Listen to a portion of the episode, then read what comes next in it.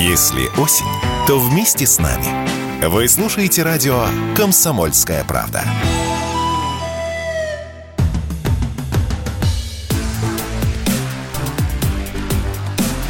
Честное риэлторское.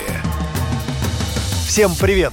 Это программа «Честная риэлторская» и я, Юрий Кораблев – ваш помощник в сфере недвижимости. Квартиры от застройщика по около нулевой ипотечной ставке оказались почти на треть дороже таких же квартир, выставляемых на рыночных условиях. К такому выводу пришли в Центробанке и решили ограничить выдачу ипотеки с около нулевой ставкой с 2023 года. Анализ Центробанка показал, что итоговая переплата по кредиту с около нулевой ставкой оказывается больше, чем проценты по стандартному ипотечному кредиту. При этом продать жилье за эти же деньги на вторичном рынке уже не получится, только при условии, что за это время цены вырастут на 30%, заявила председатель Центробанка Эльвира Набиулина на встрече с депутатами Госдумы. По ее словам, это создает риски для заемщика, который получает в залог актив по завышенной цене. Член Думского комитета по строительству и жилищно-коммунальному хозяйству Сергей Колунов в эфире радио «Комсомольская правда» рассказал, в чем подвох около нулевой ипотеки. По сути,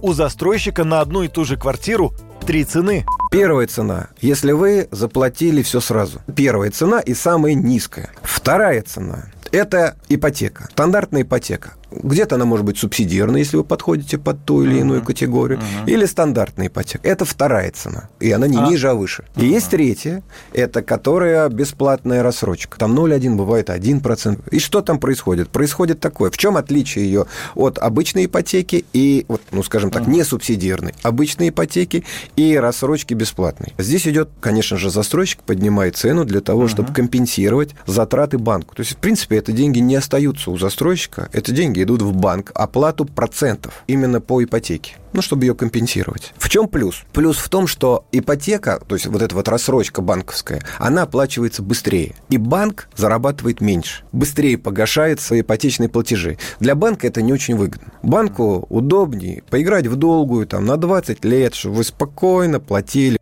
ну, если около нулевой ипотеки не будет, у застройщиков уже готова новая схема. Жилищный кредит теперь готовы делить на два или три транша.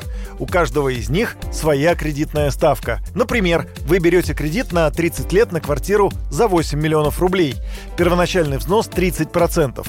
Первый год транш 100 рублей. Второй год транш 50% от суммы кредита, платеж около 18 тысяч рублей в месяц, а начиная с третьего года платеж 37 тысяч рублей. Застройщик говорит, что стоимость квартиры при такой ипотеке он не увеличивает. Покупателям должно понравиться. Посмотрим, что на это скажет Центробанк. С вами был Юрий Кораблев и программа «Честная риэлторская». До встречи в эфире.